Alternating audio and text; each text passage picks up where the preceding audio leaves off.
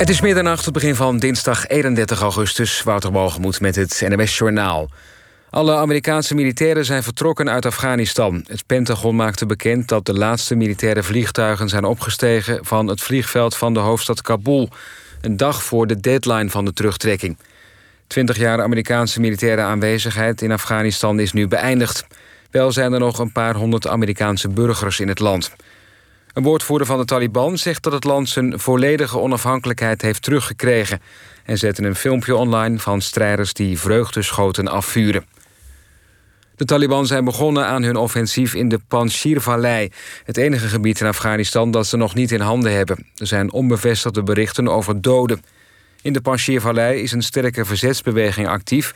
onder leiding van Ahmad Massoud. In het gebied zouden de Taliban internet- en telefoonverbindingen hebben afgesloten. Toeristen hebben in Nederland vorig jaar bijna de helft minder uitgegeven dan in 2019. Volgens het CBS gaven vakantiegangers uit binnen- en buitenland vorig jaar in totaal 52 miljard euro uit.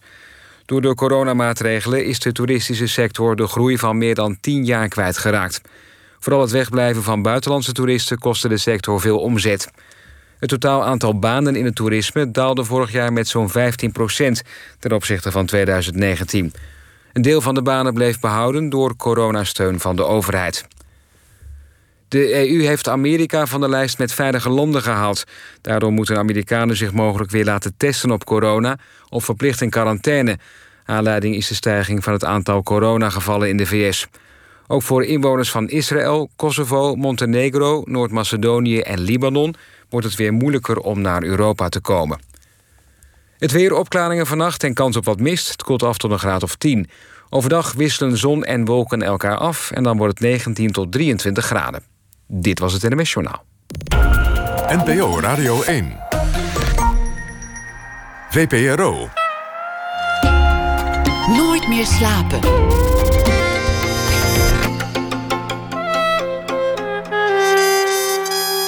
Met Pieter van der Wielen. Goedenacht en welkom bij Nooit meer slapen. Het is al jaren het meest besproken restaurant ter wereld. Een bucketlist-ervaring voor foodies die aan bucketlisten doen. Noma in Kopenhagen, waar de chef Recepi zijn gasten gefermenteerde zeeegel met beleid beschimmelde bosgroenten of een 150 jaar oude oester voorzet.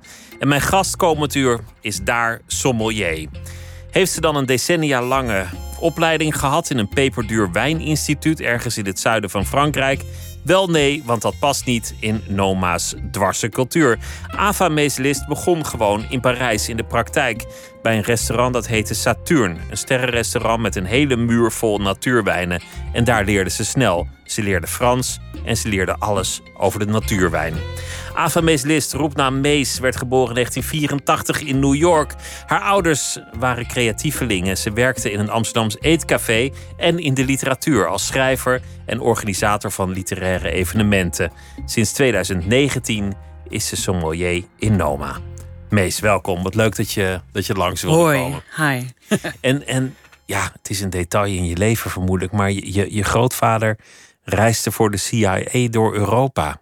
Ja, ja, ja. Daar, daar wil ik dan meteen alles van weten. Dat spreekt zo tot de verbeelding, zoals je zult begrijpen. Ja, dus dit is mijn Amerikaanse opa. Die, eh, die werkte tijdens de Tweede Wereldoorlog. eh, was hij eh, uitgezonden. Dus toen was hij al in Europa. En die is na de oorlog ehm, gestationeerd geweest in, in Duitsland en in Oostenrijk. En eh, daar is mijn vader ook opgegroeid, onder andere. En toen in de jaren zestig heeft hij zelfs ook nog in, in Denemarken gewoond. Op, een, op niet zoveel kilometer van waar ik nu woon.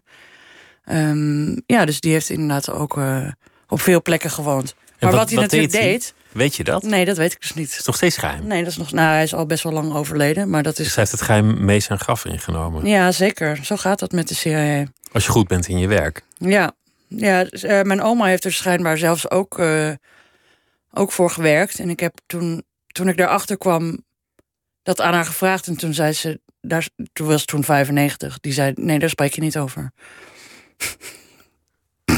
Is een, goede beroepsethiek voor maar ik, ik, ik, weet niet precies wat het was. Ik, denk niet dat, ik bedoel, ik denk niet dat het een soort James Bond verhalen zijn, uh, zijn geweest. Het manipuleren van verkiezingen om het communisme tegen te werken of wat dan ook. En, en, jouw eigen ouders, wat, wat waren dat voor mensen? Want, want die, die zaten in, in de meer creatieve sector. Ja, mijn ouders, uh, mijn moeder is Nederlands en mijn vader is Amerikaans. En mijn moeder heeft uh, de meme-opleiding gedaan in Amsterdam. En is toen naar New York vertrokken dus begin jaren tachtig. Uh, en heeft daar, zat daar bij een theatergezelschap waar mijn vader ook bij zat. Dus die, uh, die hebben elkaar op die manier ontmoet. En uh, ja, dus, dus daar ben inderdaad ik uit voortgekomen. En toen, toen ik één jaar oud was, zijn we dus alweer naar Nederland verhuisd. Maar ja, mijn vader maakt bewegingstheater. En mijn moeder is een beetje uit de theaterwereld gestapt en is met met uh, mensen, met werklozen gaan werken, met daklozen, dat soort dingen. Toch wat ander, uh, een ander vak.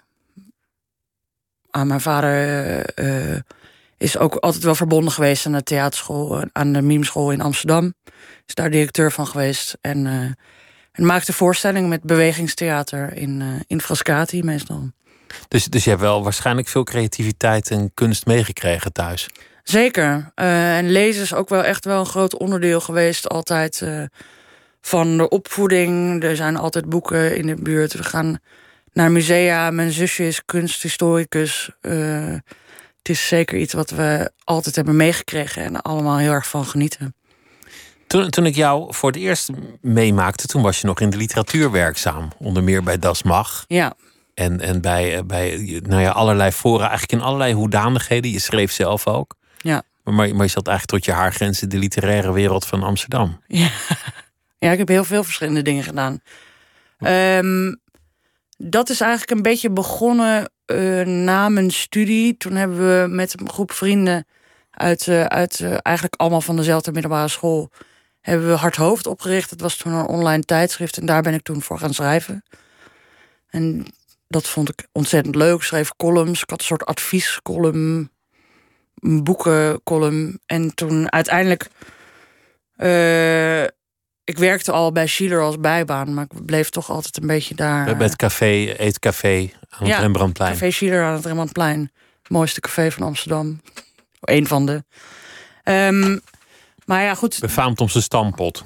Ja, zeker. En, uh, en, en uh, nou ja, horeca is toch echt wel. Een, dat was begonnen voor mij als bijbaan. Omdat ik dus ook, ik heb bij bladen, andere bladen gewerkt, bij Blend, bij Vice. En de, en de horeca was gewoon om de huur te kunnen betalen. Want dat is niet altijd even evident met, uh, met kleine schrijfklusjes. Zeker niet online uh, zelf opgerichte cultuur. Nee, dat is niet meteen dat je daar een hypotheek nee, aan overhoudt. Nee. In eerste instantie. Dus, uh, dus zo is dat begonnen. En het is iets wat ik, wat ik, waar ik heel erg van genoot. En uiteindelijk inderdaad bij Das Magazine nog een jaar, bijna een jaar gewerkt. Uh, inderdaad geholpen met, met, uh, met uh, literair festival oprichten. Maar uiteindelijk was toch te veel aan een, aan een bureau zitten niet mijn. Je werd onrustig daarvan. Ja, ik werd, ik werd er niet zo productief van, had ik het, had ik het gevoel. Achter een scherm zitten, dan, dan gaat mijn productiviteit echt omlaag ja, ik was ook bezig met social media en zo. Dat vond ik echt helemaal niet leuk. Dus ik had, ik had liever toch eigenlijk het directe contact met mensen, wat je dus in, uh, in een restaurant hebt. En je, en je schreef, want je, je schreef onder, maar je noemt het een adviescolumn, maar je schreef ook wel eens stukken voor tijdschriften. Eentje ging af, wat doen we eigenlijk met de dode momenten in ons leven? Ja. De momenten waar je tegenwoordig, als je even moet wachten, je telefoon pakt en je afsluit voor je omgeving, omdat je zulke hele belangrijke dingen doet op je telefoon. En daarmee is misschien wel iets wezenlijks verloren gegaan.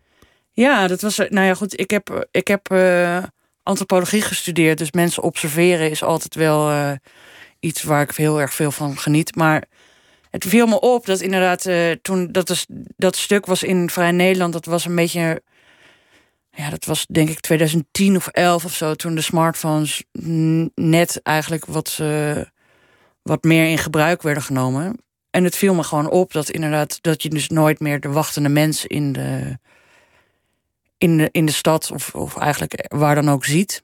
Er lijkt ook chaîne aan te zitten, hè? Dat, dat, je, dat je wacht, lijkt een soort schaamte te hebben. Dus je moet laten zien dat je wel degelijk bezig bent en dat je niet zomaar ergens bent zonder iets te doen. Ja, en, en, en uiteindelijk denk ik toch dat verveling ook uh, heel erg goed is voor de mensen en ook voor het brein. En ook, uh, maar we, we durven het niet meer, we willen het niet meer. We moeten de hele tijd op die telefoon kijken. Vroeger kon je dan roken. Ja. Dat mag niet meer. ja, dat kan nog steeds wel.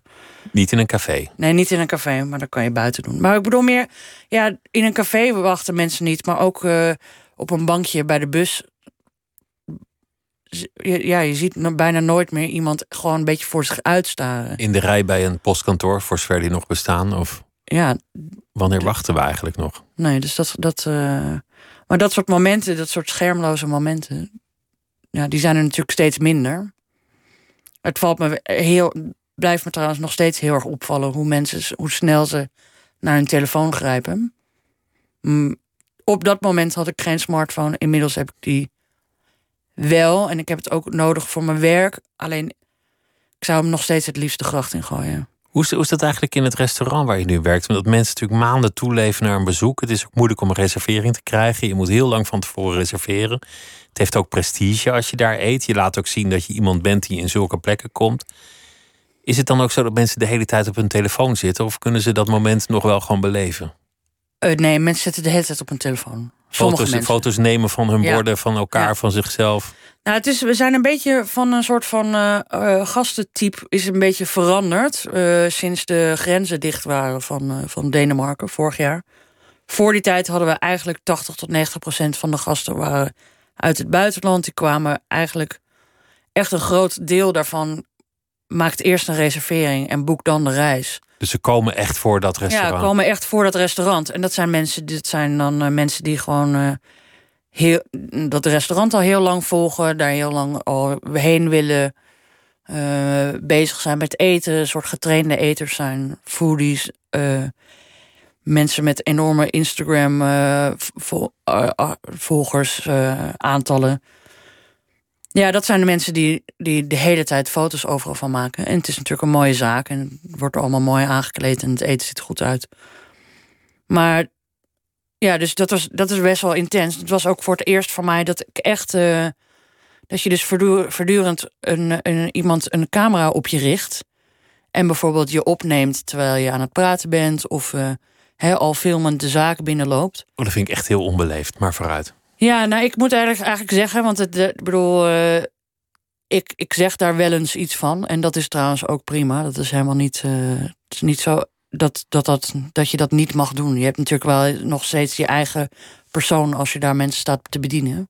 Dat past ook wel bij de informele cultuur die, die het restaurant nastreeft, denk ja, ik. het is, het is wel zo. Ik, bedoel, ik heb wel eens dat ik dus aan, aan, aan, het uitleggen ben over een wijn die in het arrangement zit. En dat je dus uh, dat iemand je heel opzichtig aan het filmen is. En het is niet zo dat ik zozeer dat ik niet gefilmd wil worden of wat dan ook. Maar ik kijk liever naar een persoon dan naar de telefoon in de persoons hand.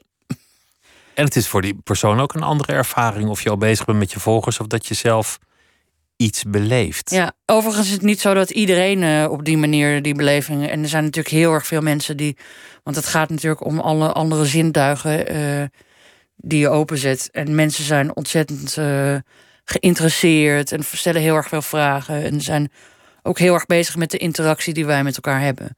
Maar goed, dus sinds vorig jaar hadden we ineens een soort omslag. Toen we weer open gingen. Het restaurant mocht open, maar de grenzen waren niet open. Ze hadden alleen maar Denen in de zaak.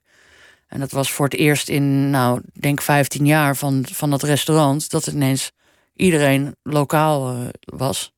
Wat natuurlijk mooi is voor een lokaal restaurant. Um, uh, en, en dat, was echt, eh, dat was echt heel erg anders. Het waren hele andere mensen. Die, uh, de Deense cultuur, die, die trouwens heel erg lijkt op de Nederlandse cultuur. Dus voor mij was het allemaal best wel bekend uh, gedrag. Maar ik had wel een collega uit Mexico die zei: Wat is er met deze mensen? Ze, zijn ze wel gelukkig? Omdat ze dus niet zich zo, zo expressief uiten als, als een groep Amerikaanse foodies die Beetje stug of onderkoeld, hoe je ja, het ziet? zeker. Heel erg dat. Maar ook meer met elkaar bezig aan tafel. En misschien niet zozeer de hele tijd met ons.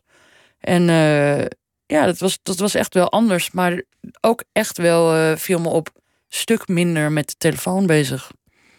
E-, even terug naar waar we waren. Je, je, je, deed literaire evenementen, je hebt antropologie gestudeerd.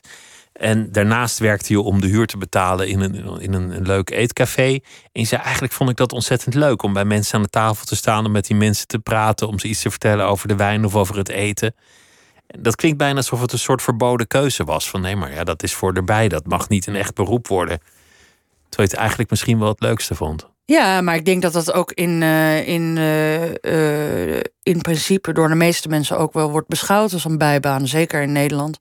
In Nederland is dat niet echt nog een beroep voor veel. Nee, dat wordt niet echt gezien als een beroep. En niet in, en de, in de opleidingen die ik heb gedaan en de scholen waar ik op heb gezeten, dan is het niet, denk ik, de bedoeling dat je dus in een café gaat werken. Uh, of in ieder geval niet, uh, niet je hele leven. Misschien wel als je terwijl je rechten studeert, maar niet, uh, maar niet daarna. Daarna moet je toch echt aan de bak en iets anders doen. Um, en ik denk dat ik dat zelf ook best wel een soort van geïnternaliseerd had. Dus dat ik dacht van oké, okay, ik doe dit erbij. Maar het is misschien niet serieus genoeg om echt vol, om vol voor te gaan. Uiteindelijk heb ik dus die keuze gedaan, gemaakt om dat wel te doen. Uh, omdat ik er inderdaad onwijs van, uh, van geniet. En toen kwam je terecht in Parijs. Ja. Hoe ging dat? Ja, het is allemaal een beetje een soort van in vogelvlucht gegaan. Hè. Dus die horeca-carrière, toen ik bij Schieder begon te werken... kon ik helemaal niks, wist ik helemaal niks over wijn. Uh, wilde ik helemaal niet bedienen. Ik wilde het liefst achter de bar staan. Dus ik heb eerst bijna nou, meer dan een half jaar alleen maar barwerk gedaan. Want ik wilde niet met mensen aan tafel. Ik dacht, oké, dat is serviel, dat wil ik niet. Later realiseerde ik me hoeveel, uh, hoeveel vrijheid je hebt... en hoeveel je alles zelf in handen hebt als je mensen dus bedient. Je kan mensen onwijs overal heen sturen. Je had, je had de, de, gedachte dat het onderdanig zou zijn als je aan die tafel zeker. moest. Ja, dat, ja, dat mensen dan jou als een soort coolie zouden zien of zo. Ja, en dat, uh, en dat is uiteindelijk uh, realiseer je hoeveel je eigenlijk zelf in de hand hebt. Um, en ben dus gaandeweg veel meer met wijn bezig gegaan. En vond het ook ontzettend leuk, omdat het en zoveel. Uh, het heeft heel veel cultureel belang. Vind het heel erg lekker. Uh, en het is, er is altijd iets nieuws, dus altijd meer om te studeren. Het was toch ook wel wat.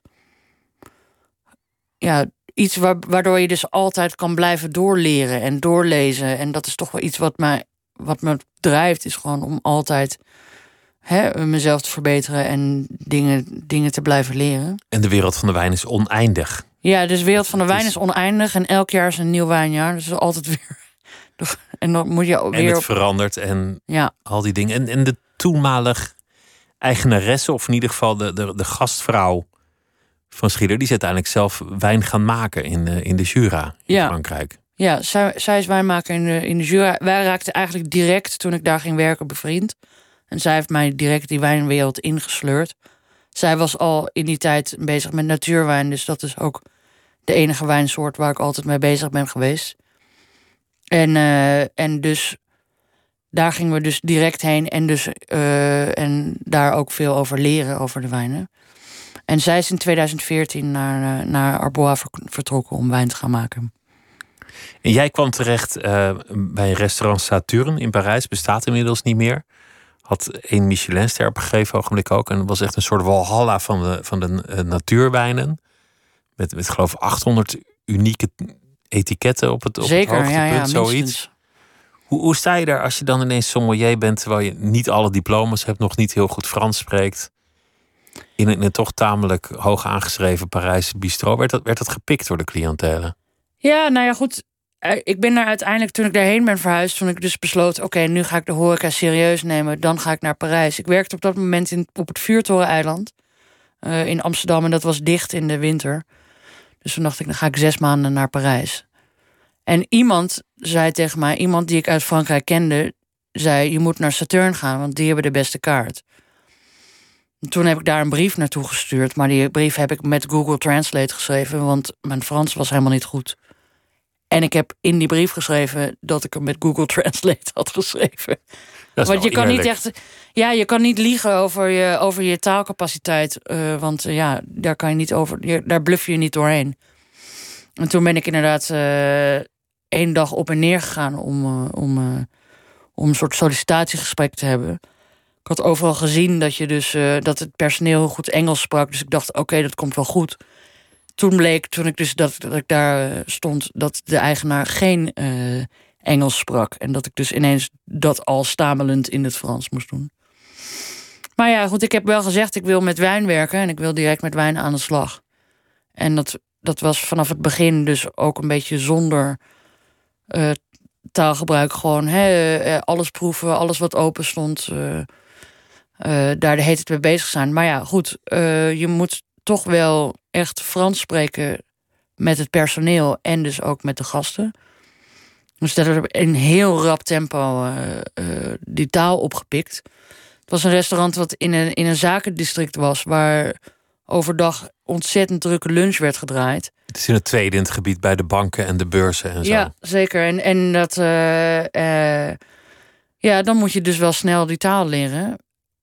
Wat, wel, wat er wel tof aan was, het waren be- best wel een soort van mensen van een bepaalde stand die daar kwamen, die toch heel vaak, zodra ze dan tegen mij Frans begonnen te spreken, en ik zei: Oké, ik spreek het niet helemaal. Dat imperfect eh, Engels, eh, keurig eh, privéschool Engels, daar weer eh, zich over, of, eh, overschakelde. Maar uiteindelijk heb ik toch wel echt wel snel opgepikt. Daar was wel eens weerstand tegen, ja. Dat er. eh, Het chauvinisme van, van wat, wat, wat ja, ik heb, wel, ik heb wel eens letterlijk gehoord. Oh, een, een, oh, een vrouw. Oh, of verbaasd. Mensen zijn. Oh, je bent, oh, bent een vrouw. En dan, nou ja, dan begin je dus te spreken. En dan heb je dus ook nog eens een accent, want je bent niet Française. Eh, ja, dat was, dat was af en toe wel. kwam dat tot grappige momenten. Ehm, misschien achteraf grappiger dan op het moment zelf. Eh, maar uiteindelijk eh, sla je er dan doorheen. En krijg je toch wel het respect van de gasten. Als je genoeg over de wijn weet te vertellen. Want dat was de andere stoomcursus die je daar onderging. Ja, En, en de taal en, en de cultuur en, en de die wijn. enorme ja. wereld van, Ja. van de wijn. En Ja, dan ook de wereld van, van de natuurwijnen. Wat betekent dat er niet, niet klassieke opleidingen nog voor zijn. Zal, Hm. in- zal inmiddels wel een klein beetje zijn ingehaald. Maar het is, het is niet dat je, dat je Nou, ik gewoon denk op dat eigenlijk klassieke kennis daar doorheen komt. Nou ja, uiteindelijk moet je toch wel beginnen. Ik bedoel, ik heb ook echt wel de klassieke wijnboeken gestudeerd. Eh, niet de diploma's daarvoor gehaald, maar wel die lesboeken natuurlijk eh, doorgeploegd. En ik trek ze trouwens nog steeds wel open. Maar ehm, eh, je moet wel sowieso druivensoorten, gebieden, grondsoorten, eh, geschiedenis, al die dingen sowieso studeren. En dat is iets wat in de hele we- wijnwereld maakt niet uit hoe het wordt geproduceerd, dat je dat toch wel die kennis paraat moet hebben. Die moet je ook hebben. Ja, dat moet je zeker wel hebben. En dat heb ik toch wel, nou ja, al, dat, dat is dus nu al twaalf jaar. Toen, bedoel, toen mee begonnen en ga ik wel mee door. Het is wel wat meer gespitst op, op eh, bijvoorbeeld mijn kennis is meer gespitst op Europa. Heel erg veel met Frankrijk. Ik bedoel, eh, mijn, eh, mijn kennis is niet zo groot over Nieuw-Zeeland als dat het over, over Frankrijk is. Ik moet altijd zo lachen om van die Netflix-documentaires over Amerikanen die sommelier willen worden. En dan hebben ze een diploma, master som, volg je zo'n klas. En dan snuffelen ze alleen maar aan de glas. En dan zeggen ze: Oh, dit is, eh, dit is Pinot Noir uit Chili, uit hoog in de Andes dat jaar. Ja, en, en ja, dat ze dat uit hun hoofd zo kunnen debiteren. Nou ja, uiteindelijk is blind proeven ook iets wat wij ook heel erg veel doen. En ook toch wel dat soort dingen niet zo. Ja, toch ook wel blijven trainen hoor. Met, eh, met andere wijn, eh, wijnmensen. Dus dat is niet zoveel anders wat dat betreft. Eh, alleen komt het dan niet uit de Andes.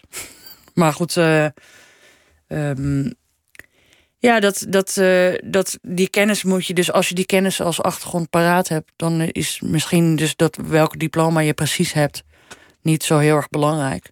Maar we hadden laatst een stagiaire eh, een week die meeliep een week met ons eh, in Nome. En zij is sommelier in New York in een heel ander soort zaak bij Robichon. Nou, dit was het eerste wat ze aan mij vroeg. Was Bij, wat, bij de Franse sterrenchef. ja, ze zei: eh, het eerste wat ze aan mij vroeg was: wat is, je, wat is je niveau? Welke diploma heb je? Waar ben jij? Toen zei ik: Oh ja, daar ben ik niet zo mee bezig. Maar dat is in New York heel erg belangrijk. En je komt, denk ik, in een bepaald segment van restaurants... kom je niet aan de bak als je niet minstens al die diploma's hebt. Noma ben is dat dan- betreft wel anders. Hoe ben je daar dan terechtgekomen? Want het is, het is het, een, een plek waar heel veel mensen willen werken, omdat het zoveel reputatie heeft en zoveel in het nieuws is en zo. Hoe, hoe ben jij daar binnen gekomen? Hoe ging dat? Nou, de, natuurwijnwereld is best wel een kleine wereld en mensen kennen elkaar heel erg veel. En eh, als je in Parijs werkt in een zaak waar die eigenlijk bekend staat als, nou, zou willen zeggen, de beste natuurwijnkaart ter wereld. Eh, het was een zaak eh, waar heel veel ingekocht kon worden door een rijke investeerder die we hadden. Hadden we heel veel vrijheid en daar was dus ontzettend veel aanwezig.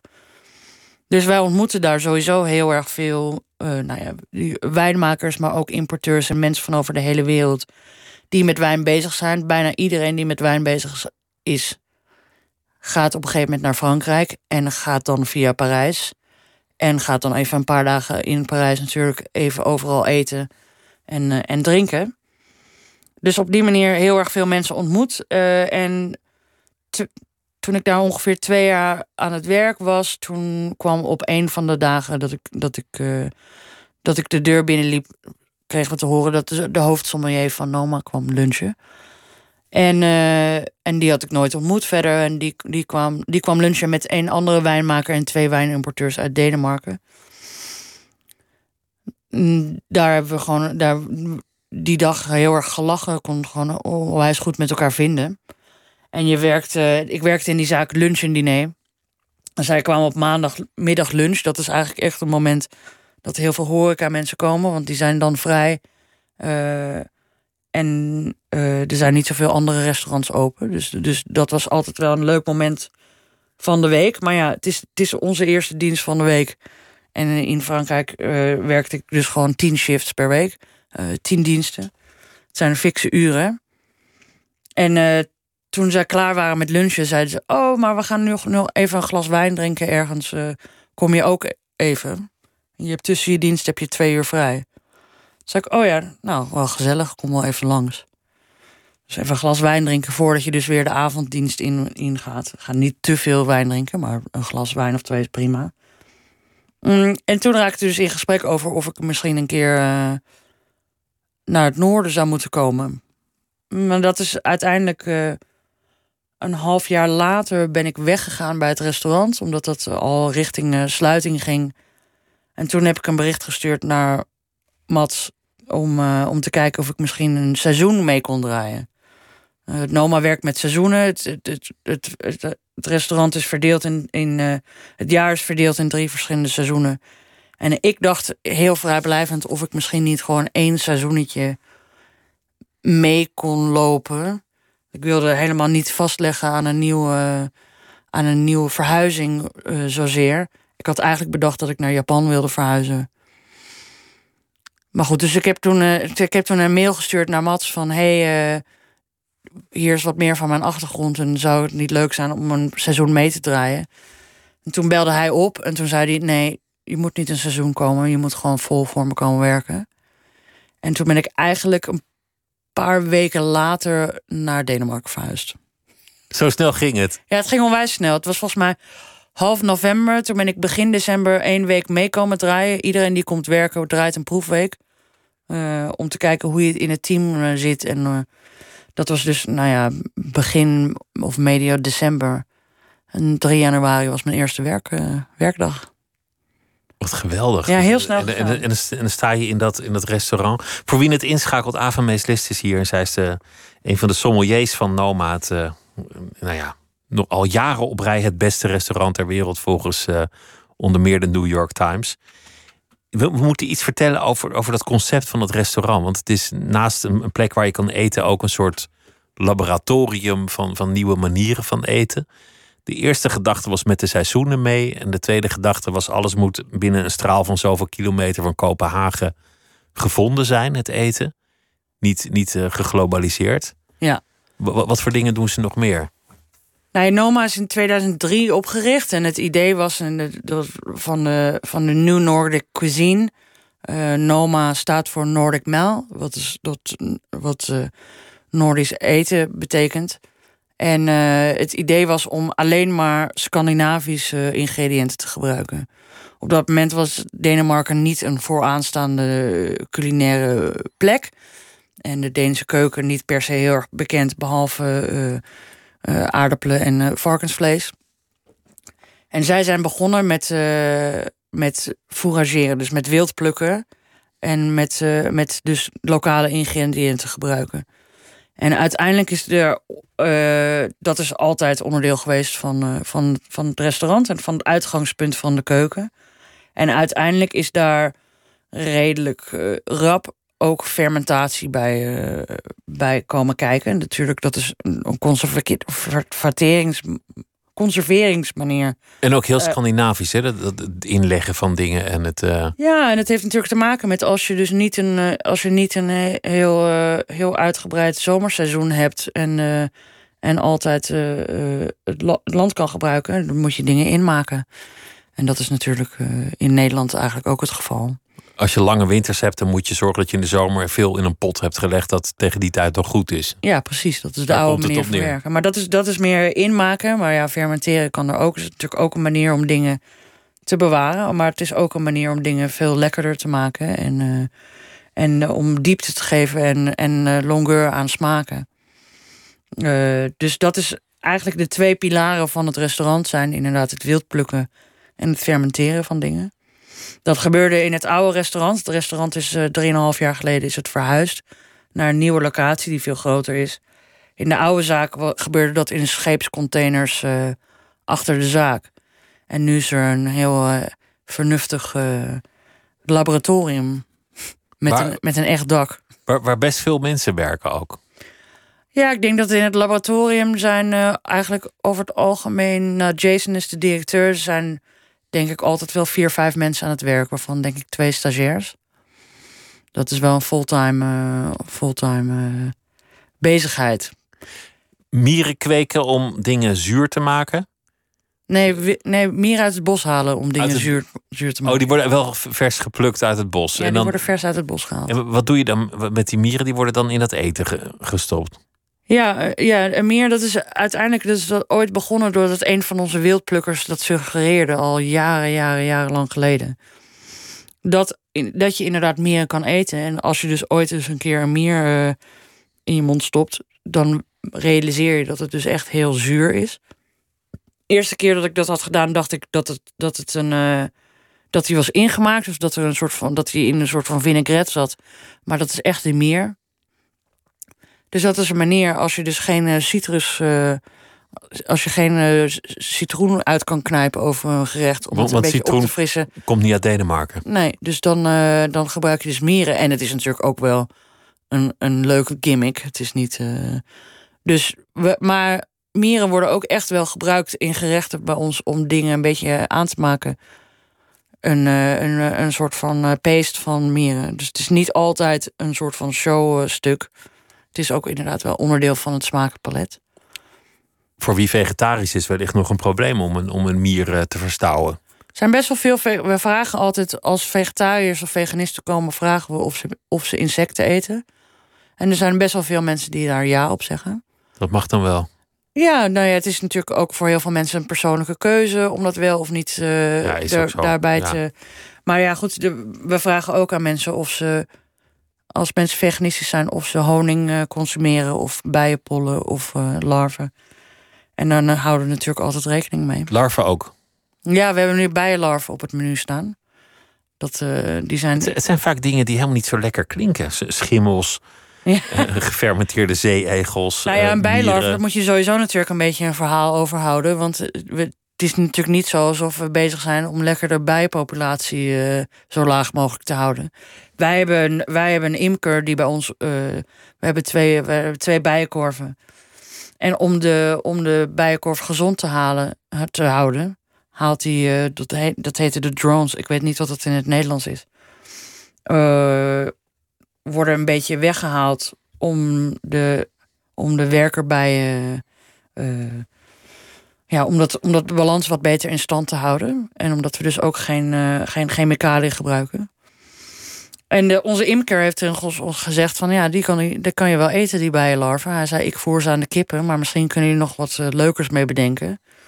Dat is een paar jaar geleden en, en wij, eh, wij hebben het ooit eh, hebben ze crispy opgebakken in de boter en op de chocola gesprenkeld. En inmiddels eh, staat het in een ander gerecht. Dat is dan ook eh, inderdaad in boter gebakken, opgebakken. Is, is het lekker eigenlijk over het algemeen het eten? Heel lekker, Heel lekker. ja. Het Want, want het, is ook, het is ook het verhaal dat natuurlijk telt. Ja, zeker. Maar goed, uiteindelijk in een restaurant... Nou ja, goed, het is misschien niet in elke zaak... maar het is natuurlijk het belangrijkste dat je lekker zit te eten. En, eh, en het is niet zo dat je alleen maar een soort van experimenteel eh, bezig wilt zijn. Je wil ook gewoon een hele lekkere maaltijd. Maar, maar storytelling, om het, zo- om het zo te noemen, wordt, wordt wel steeds belangrijker in, in, in de wereld van de, de toprestaurants. Er zit, zit wel steeds vaker een verhaal in, dan wel persoonlijk, dan wel de bereidingswijze. ja, Alles, moet, alles moet een verhaal hebben. Het ja. Hoewel we niet zo heel erg bezig zijn met dat verhaal... de hele tijd aan tafel staan te vertellen. is niet dat iemand komt voordragen de hele Nee, tijd. dat kan een, daar hebben we allemaal veel te weinig geduld voor. En er, er zit niemand echt op te wachten. Dus uiteindelijk is het zo dat wij serveren mensen 18 gangen. En het gaat hetzelfde om het, uitleg van de wijn.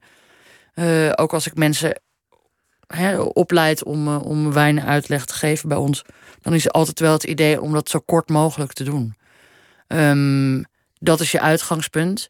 En als je, zodra je doorkrijgt dat mensen interesse hebben, vragen hebben, dan pas je je verhaal aan en dan maak je het verhaal langer. Maar in principe, in de basis, is het niet zo dat er daar eh ellenlange verhalen worden, worden voorgedragen.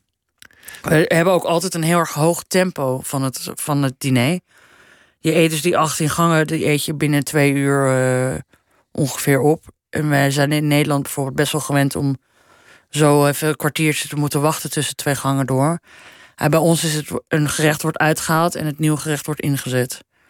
En als iemand soms eh, op het verkeerde moment opstaat om naar de wc te gaan, dan vragen we ook nog wel eens of ze misschien tot de volgende gang kunnen wachten, omdat het al bereid is. Het is om de energie erbij te houden, om eh, hè, als je te lang moet wachten, heb je geen honger meer, of dan ga je te veel drinken, of al die dingen. Ja, dus in, in dat idee heb je dus ook niet heel erg veel tijd om urenlange verhalen te houden. Dus het gaat uiteindelijk echt om het eten. Er is een keer een, een grote groep met een voedselvergiftiging vandoor gegaan. Dat is ook in, in, in Valencia gebeurd, in het duurste restaurant van de stad. Er waren zelfs twee mensen dood uiteindelijk. Dat was niet bij ons ook overigens. Nee, nee die, bij jullie heeft iedereen het netjes overleefd, maar die, die, eh, die voelde zich niet zo lekker. Maar dat, dat hoort natuurlijk ook bij het experimenteren. Dat kan gebeuren. Nee, dat was niet, het dat was niet experimenteel geko- ge- gekookt. Dat was, een, dat was een virus wat in, een, in schaaldieren eh, zit. Het novovirus. Dus da- daar heeft dat aan gelegen. Dat is, dat is één dag geweest. Dat is overigens voor mijn tijd. Dat heb ik niet meegemaakt. Maar ik, ik weet wel dat dat bij iedereen die daarbij was... en zeker bij de chef echt nog wel heel veel impact heeft gehad. En eh, daar wordt ontzettend veel... eh, uitgekeken hè, dat, dat dingen allemaal eh, goed en gezond zijn. En dus niet een bepaalde schimmel die je gaat eten waar je eventueel van je stoel van kuilt. Ja, geen genot zonder gevaar, toch? Uiteindelijk. Ja, misschien. Nou, laten we het over de wijn hebben. Want Ja. de, de natuurwijn, we hebben het begrip al een paar keer laten vallen. Wat, wat versta jij onder natuurwijn? Wa- Wat is, wanneer is het voor jou vin nature? Een natuurwijn voor mij is een wijn die is gemaakt van, eh, van druiven waar geen eh, pesticiden voor is gebruikt, waar die met de hand zijn geteeld.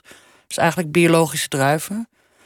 Die vervolgens in de wijnkelder ook eh, niet, eh, niet, geen toevoegingen heeft gekregen en ook niet gefilterd is. Dus geen, geen gist erbij toevoegen, kunstmatig, Ja, het is of ge- geen dat is- sulfiet.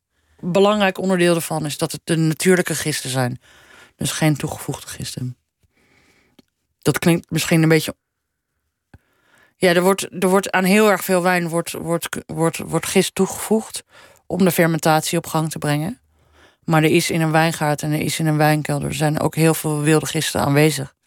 Die dit, eh, die dit eh, die de fermentatie kunnen laten, op gang laten brengen. Maar het is iets anders dan biologische wijn. Biologische wijn is nog niet natuurwijn. En natuurwijn gaat weer iets verder. Nee, je kan het eigenlijk best wel simpel soort van. Je, je, je hebt in de, in de biologische sferen van de wijn heb je dus drie categorieën die we kennen. Je hebt dus biologische wijn, je hebt biodynamische wijn en je hebt natuurwijn.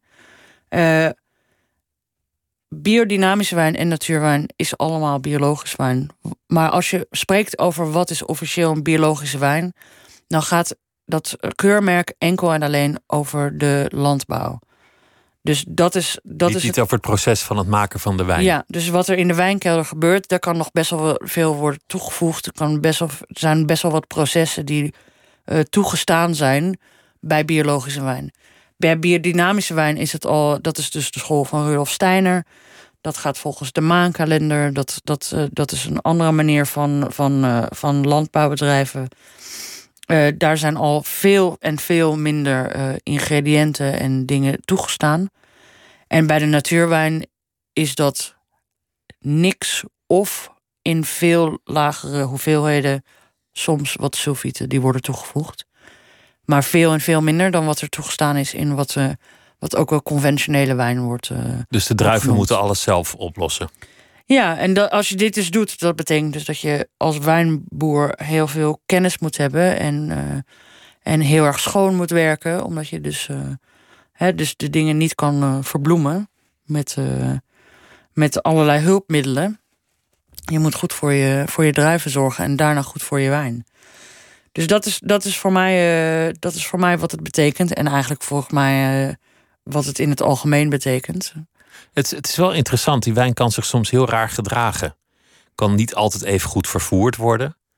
Kan makkelijk een defect hebben. Dat, dat het ineens heel erg naar uh, ja, dode muis is, is geloof ik zelfs een officiële wijnterm geworden. Mm. Zweetsok komt ook vaak voor bij witte wijn. Dat dat echt zo naar zo'n oude gymnastieklokaal kan ruiken.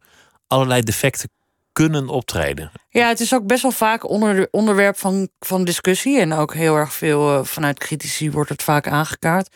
Het is natuurlijk wijn die niet, uh, die niet gemaskeerd of platgegooid is met allerlei uh, troep. Dus dat is een levend product. Dus daar, het, is, het, is, het is iets wat, wat, een, wat, wat inderdaad in beweging is. Dus daar moet je kennis van hebben. En daar moet je dus ook weten wat, uh, hoe je daarmee weer mee om moet gaan. Dus dat is natuurlijk een best wel groot onderdeel voor mij van mijn vak en, wat, en van mijn vakkennis. Van weten wanneer je iets kan openmaken, wanneer het nog ja, niet ligt. En, en, uh, en dus dat soort wijnen nooit en te nemen aan mensen serveren.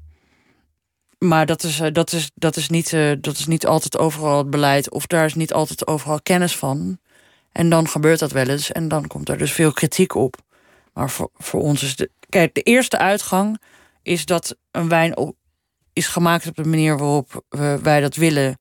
Uh, uh, en uiteindelijk wat we ook lekker vinden. Maar goed, het, het, de smaak en de kwaliteit is dus het volgende. En dat is dus de volgende selectie die je maakt.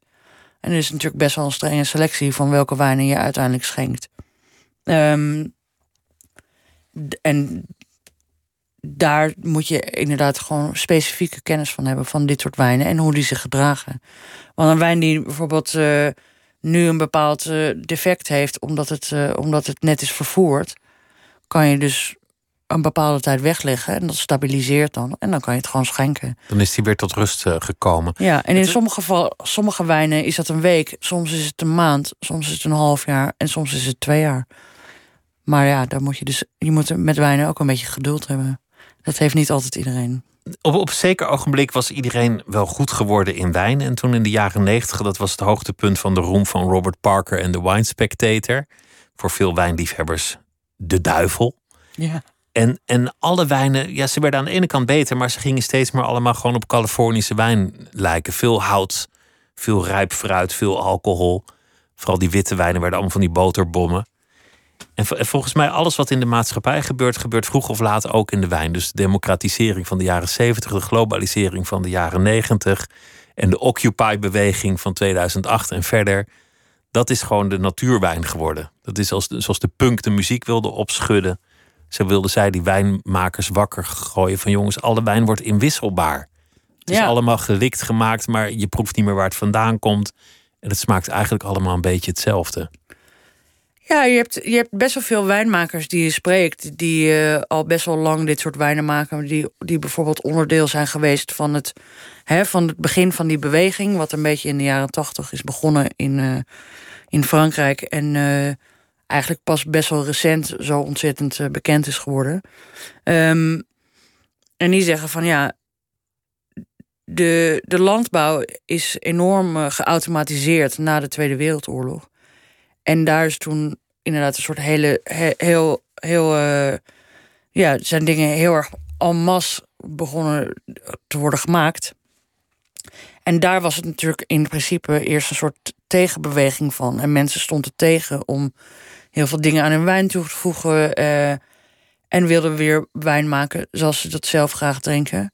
En, en spreken veel over dat dus hun ouders of hun grootouders zeggen: Oké, dit is wijn zoals ik het ken uit een andere tijdperk. Dus het is natuurlijk ook wel iets wat, wat weer terugvoert op, uh, op, op wat ooit al bestond. Dat vind ik altijd zo grappig met wijn. Dat je, dat je, je kunt wel oude wijn drinken, maar die, die smaakt dan nu anders dan die toen was. Dus het is altijd ook een soort overlevering van hoe, hoe smaakte eigenlijk wijn in de jaren 1920?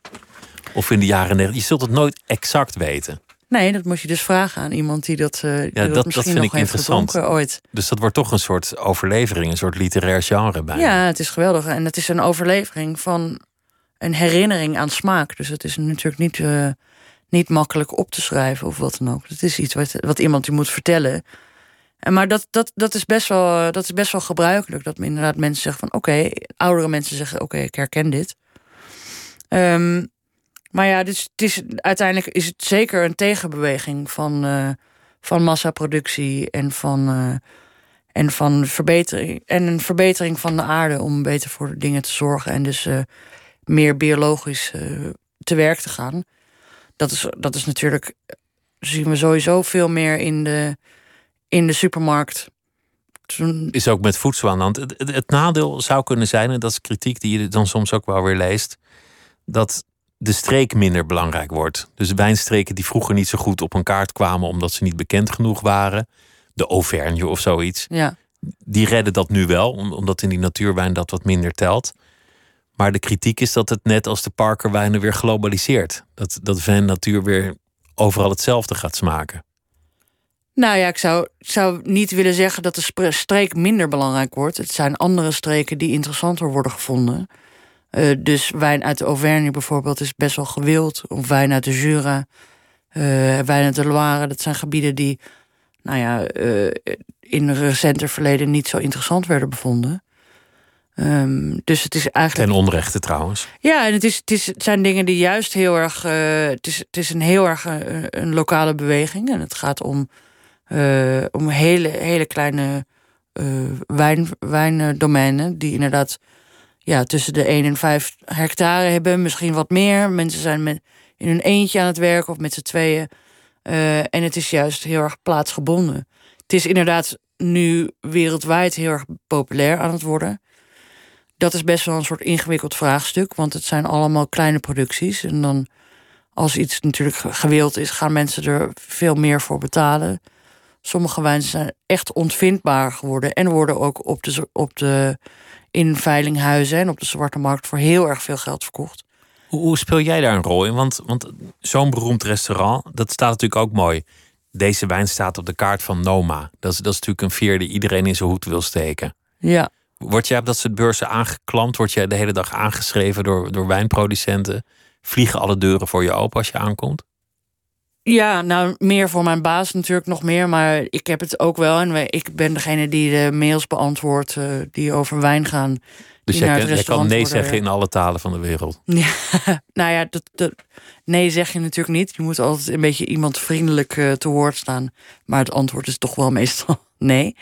Um, wij krijgen inderdaad best wel veel wijn opgestuurd. Wijnsuggesties. Uh, maar dat is eigenlijk in principe niet hoe we te werk gaan en hoe we, hoe we wijn inkopen. Omdat het zo'n kleine wereld is, kopen we wijn in van de meeste mensen zijn mensen die we zelf persoonlijk kennen. De meeste wijnmakers waar we mee werken. En als we dan met iemand nieuw eh, werken, dan is dat meestal omdat een van de wijnmakers met wie we werken zegt: hey, deze buurman moet je even proeven, want die is goed bezig nu. Of uh, via de importeurs met wie we werken. En daar hebben we een hele vaste, hechte band mee. Dat zijn er maar een paar. En uh, die, die, die, die kennen wij heel goed en zij kennen ons heel erg goed. Dus dat is, uh, dat is inderdaad niet iets waar je zo makkelijk binnenkomt. Maar het is ook snel uitverkocht als je met een toch tamelijk groot restaurant daar wijn komt te halen. En ze maken twee vaatjes per jaar.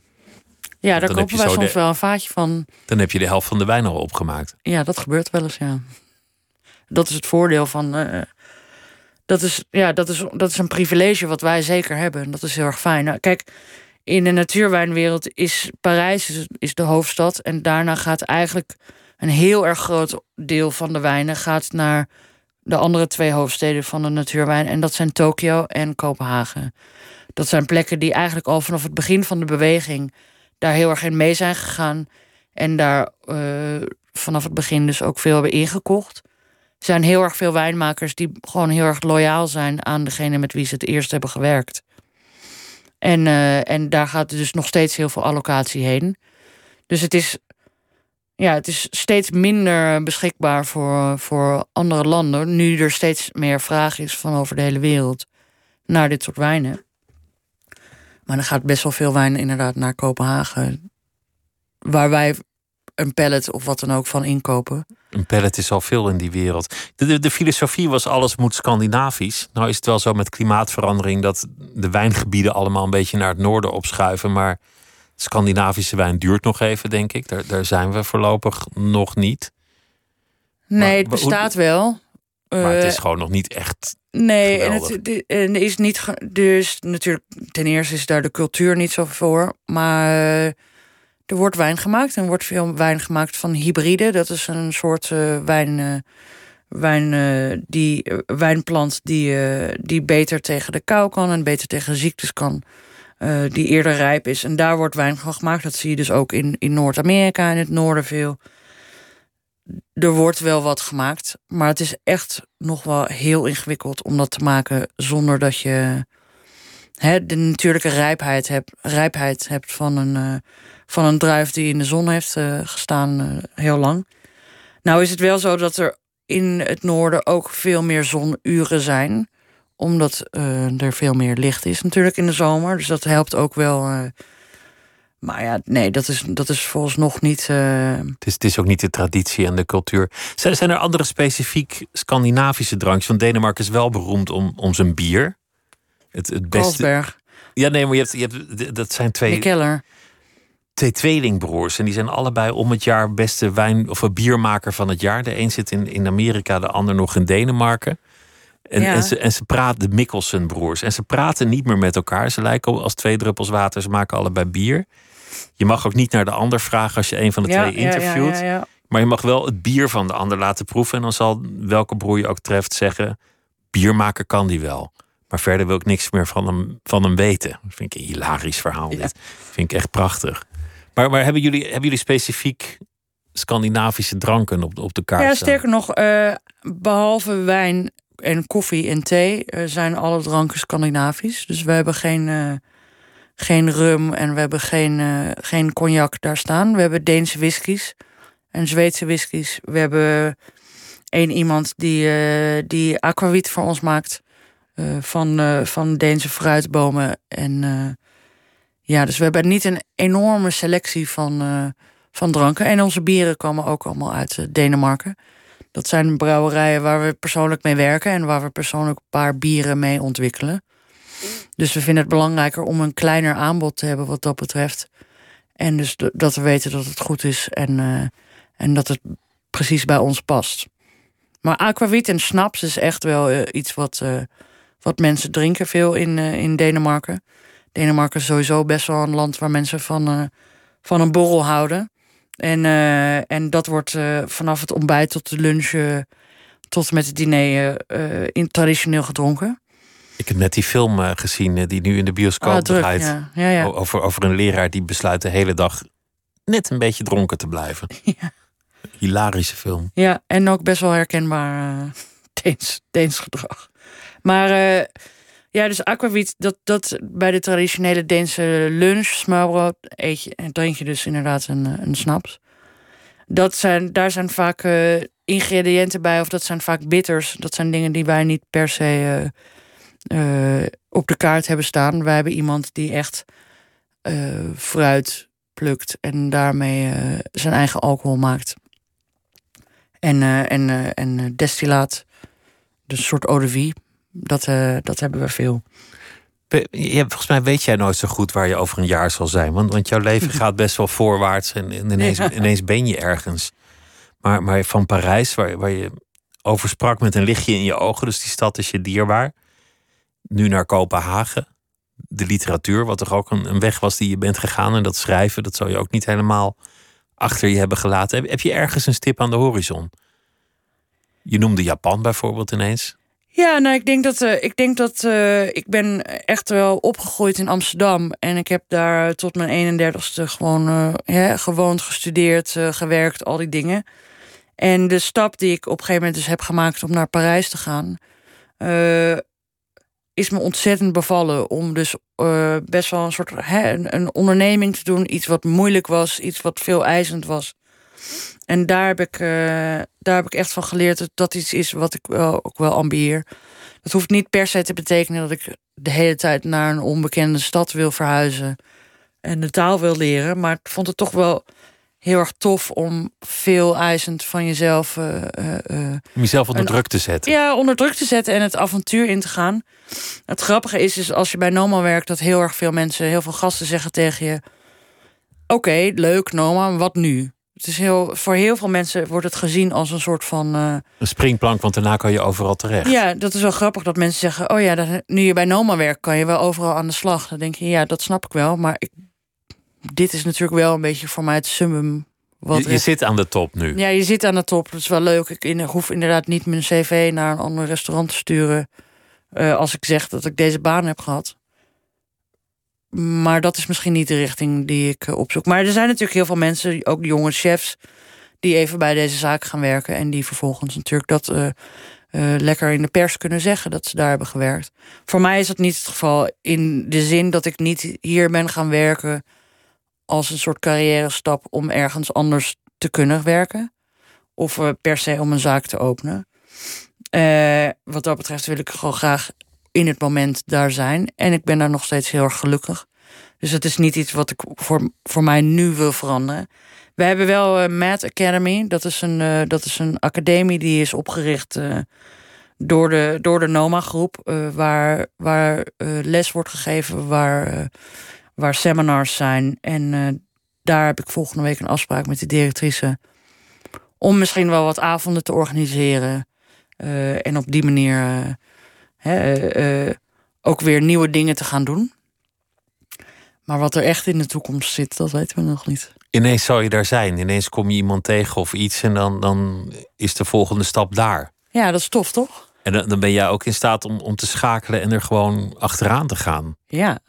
Het niet aarzelen, dat vind ik een hele goede gewoonte. Ja, heel leuk is het ook. Gewoon knallen. Ja. Misschien toch een keer ergens gewoon een, een, een wijnbarretje in Parijs of zo. Nee. Nee? Nee. Daar zijn er zoveel van. Dan zit ik liever aan de andere kant van de bar.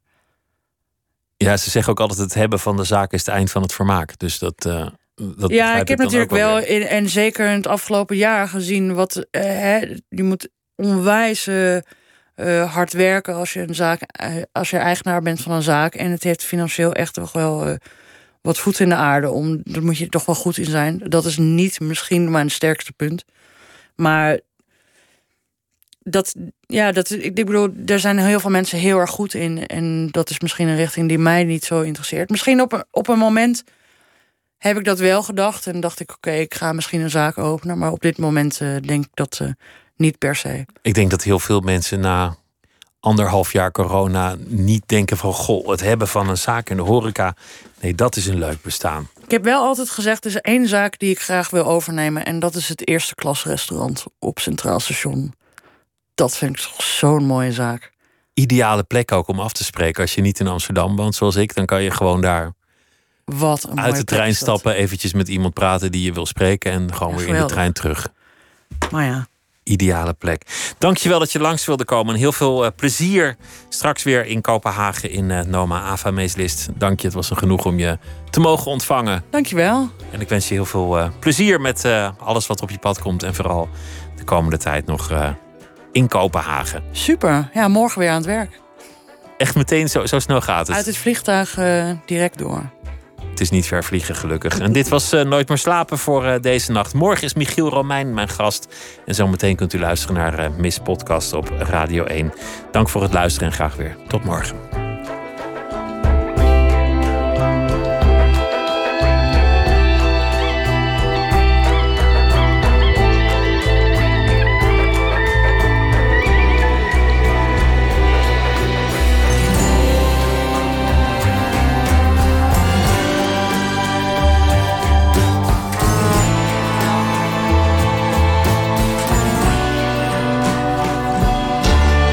Radio 1. Het nieuws van alle kanten.